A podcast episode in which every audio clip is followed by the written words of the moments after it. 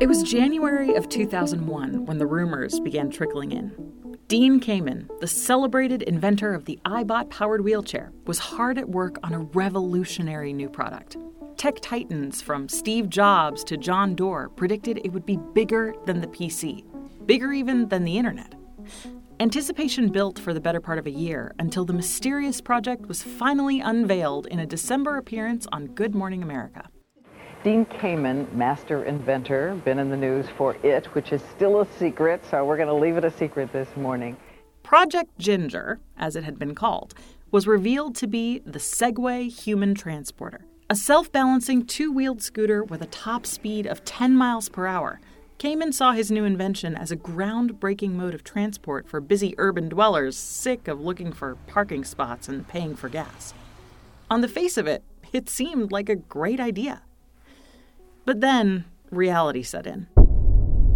The scooter had a price tag of $5,000. At 100 pounds, getting it up the stairs was basically impossible. It also looked pretty silly. But perhaps most troubling, cities had no idea how to regulate it. Did the Segway belong on the sidewalk or in the street? Did it belong at all? To justify its $100 million development cost, Segway aimed to ship half a million units in the first year. But six years later, the company had only sold about 30,000 scooters. So, what went wrong?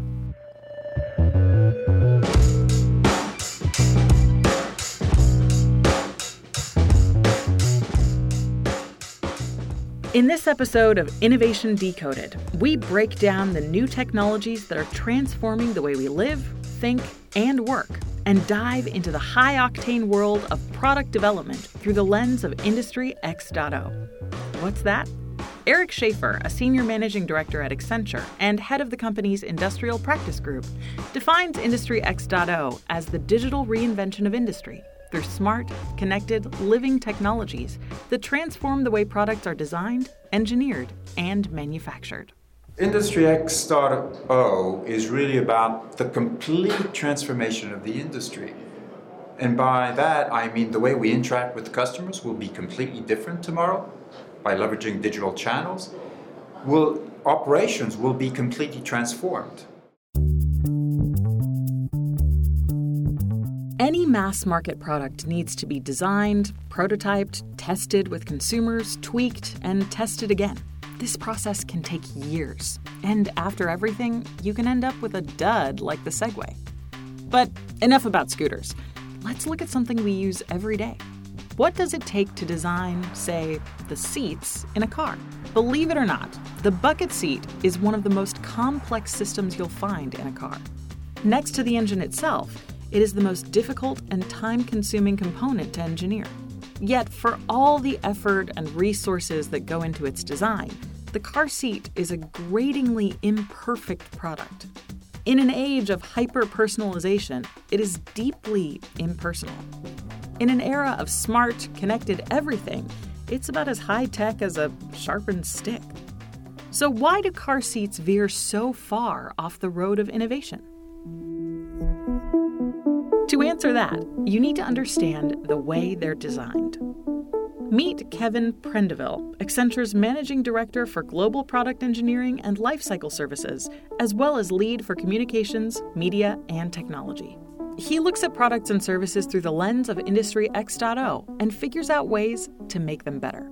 He says car seats are victims of their own development cycle. So when I think about conventional product development, historically it's been more of a linear sequence with a large number of handoffs. It tends to jump across multiple silos and skill sets. And what you tend to have is it, it takes a long time and there's a certain amount of data that's lost in translation along the way.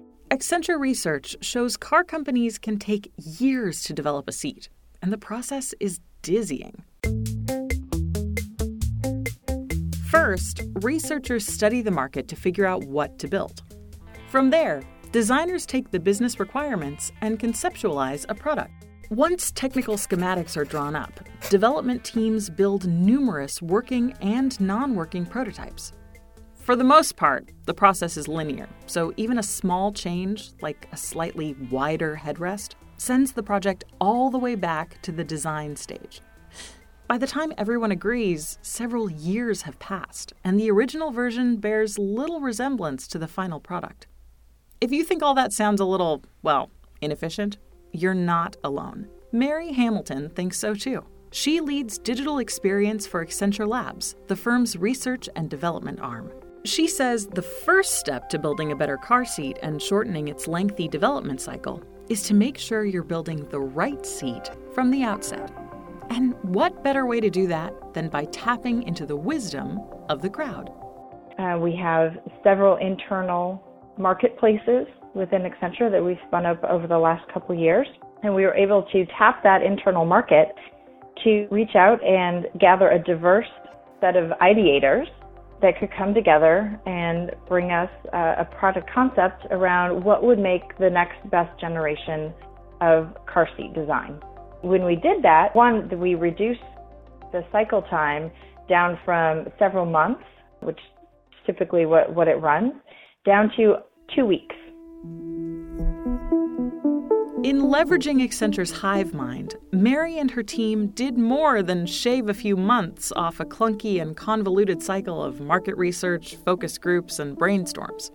They produced a better product concept.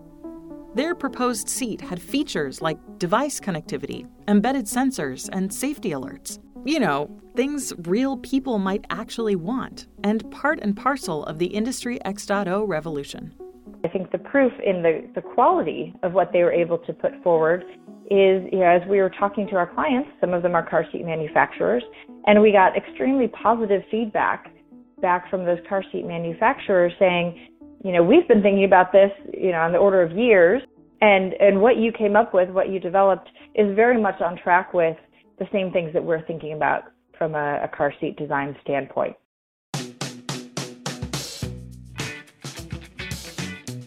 Of course, the concept of crowdsourcing product ideas isn't altogether new. On platforms like Kickstarter and Indiegogo, it's a sacrosanct part of the development process. Sarah Meister is the hardware design and technology outreach manager at Indiegogo. Every campaign is directly influenced by their user comments. Some people decide that they will pivot a product. Other people realize that uh, you know all they have to do is add a few more features or perhaps like a campaign doesn't hit its goal and they need to go back and retool something and then relaunch. I mean, I think it's real time proof of concept or proof of, you know, retooling your your concept. Consumer input allows brands to get a sense of who their customers really are, both as buyers and technology users. It tells them what products they already have in their homes, which needs are adequately served, and which are neglected. And it enables companies to pivot early when it's still cheap to change direction. I have seen in real time campaigns having a really engaged user who speaks their mind, informs them of like truly what, what may be wrong with a product and saving pitfalls for their kind of post campaign production process that maybe they they otherwise without those users or commenters wouldn't have been able to navigate around. Imagine the time and money Segway could have saved if someone had asked, Does it really make sense to operate this on the street? Or if Apple fans in the 90s had said, This Newton thing, probably not a great idea. Platforms like Indiegogo demonstrate that product conceptualization in the era of Industry X.0 can no longer be the closed, insular process championed by the manufacturers of yesterday. But what happens when it's time to move past the idea phase and into the development process? That multi year car seat? A big chunk of that lead time comes down to engineering and prototyping. Back at Accenture Labs, Mary is working on that too. She thinks a major bottleneck is the fact that engineers work on two dimensional screens to draft three dimensional schematics. To address that, her team created a digital connector, a piece of software that translates a 3D model into an interactive digital twin, viewable in virtual or augmented reality. could have your entire design team all looking at the same model and working together on this 3D digital twin of your product and engaging with it. And that also becomes important for the last piece around prototyping. Maybe before you even build a physical prototype, you can do a prototype using this rich immersive technology. That last part is key. Physical prototyping is one of the biggest time sinks in the entire development process. Think back to art class when the pottery wheels came out and everyone had to make a vase. You'd mold your clay, spin it into shape, bake it, give it a glaze, then bake it again. Now, imagine that instead of a vase, the assignment is to make a life sized bucket seat. But you'll have to make a few, and this will go on for months. Not a very agile process. But for many manufacturers, it's the reality of prototyping a car seat. It would take someone a lot longer to move pounds of clay than it would for me to move around and do some mouse clicks. So with VR, you get to a much better result quicker. Raimundo Burgueño is a 3D design consultant. He's modeled the interiors and exteriors of BMWs, Hyundais, Audis, and more. To be clear, Raimundo doesn't think clay modeling is going anywhere. Auto manufacturers will always rely on physical prototypes, but he thinks they should rely on them way less. Does it really make sense to build a new model every time there's a minor design change? You stay in the digital process much longer, and when once the designer gets into the VR headset, he could be like, okay, we gotta move this back. We could this this looks too skinny. This looks too that. If you still had a traditional workflow with clay, by the time you hit clay, you're in a much better spot. It's really hard to analyze a, a design in just a, with a monitor. But now with virtual reality, you find the errors much earlier, so you could you could fix them. It's much faster because before you didn't have the sense of what this design looked like in 3D until you actually took the time to get a physical prototype going. Now that that has eliminated months of work, that's that's cut back a lot of the cost and has helped companies get to a better result much, much quicker. Also, it's pretty impressive. In a YouTube video, Raimundo walks you through his virtual design studio.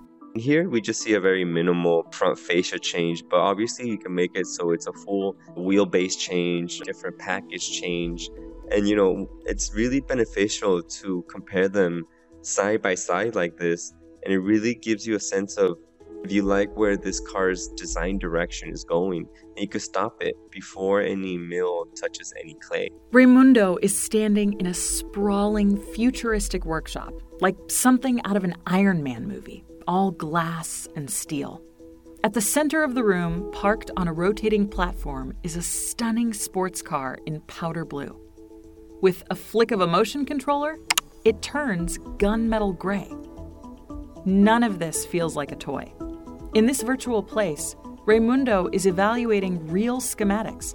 He's making actual decisions. This is what it looks like to design in the era of Industry X.0. This really starts changing VR from gimmick to some tangible results because you're really starting to understand the form that is in front of you in a 3D sense. So, what did we learn? Crowdsourcing, clearly awesome.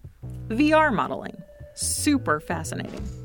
But what do these things really mean for institutional manufacturing? Can market incumbents be expected to become as agile and innovative as a crowdsourced startup or a consultant like Raimundo? I'm having more and more conversations with some of those, you know, traditional players where they're looking for innovation.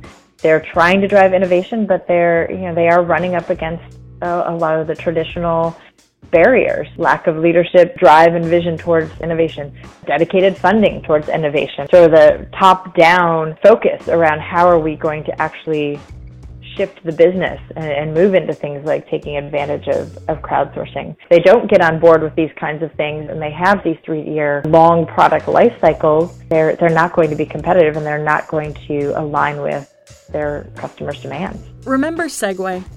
In the end, they too learned this lesson, albeit after a pretty painful initial rollout. The scooter eventually found a home in various niche markets. Meanwhile, the company took to heart the criticisms of its inaugural product and released the S1, a cheaper and lighter option far better suited to the original goal of creating an efficient mode of urban transport. The transformative concepts and technologies underpinning Industry X.0 have heralded a new era of product design, defined by a streamlined development process and an emphasis on customer outcomes. Yeah, I think where Industry X will help is looking at ultimately the outcome and the experience for the end user. Change is coming. Make no mistake. It's not a hype, it's reality. Ready or not, it is happening. This has been another Innovation Decoded by Accenture. Join us next episode when we'll uncover more stories of how Industry X.0 is rapidly transforming business.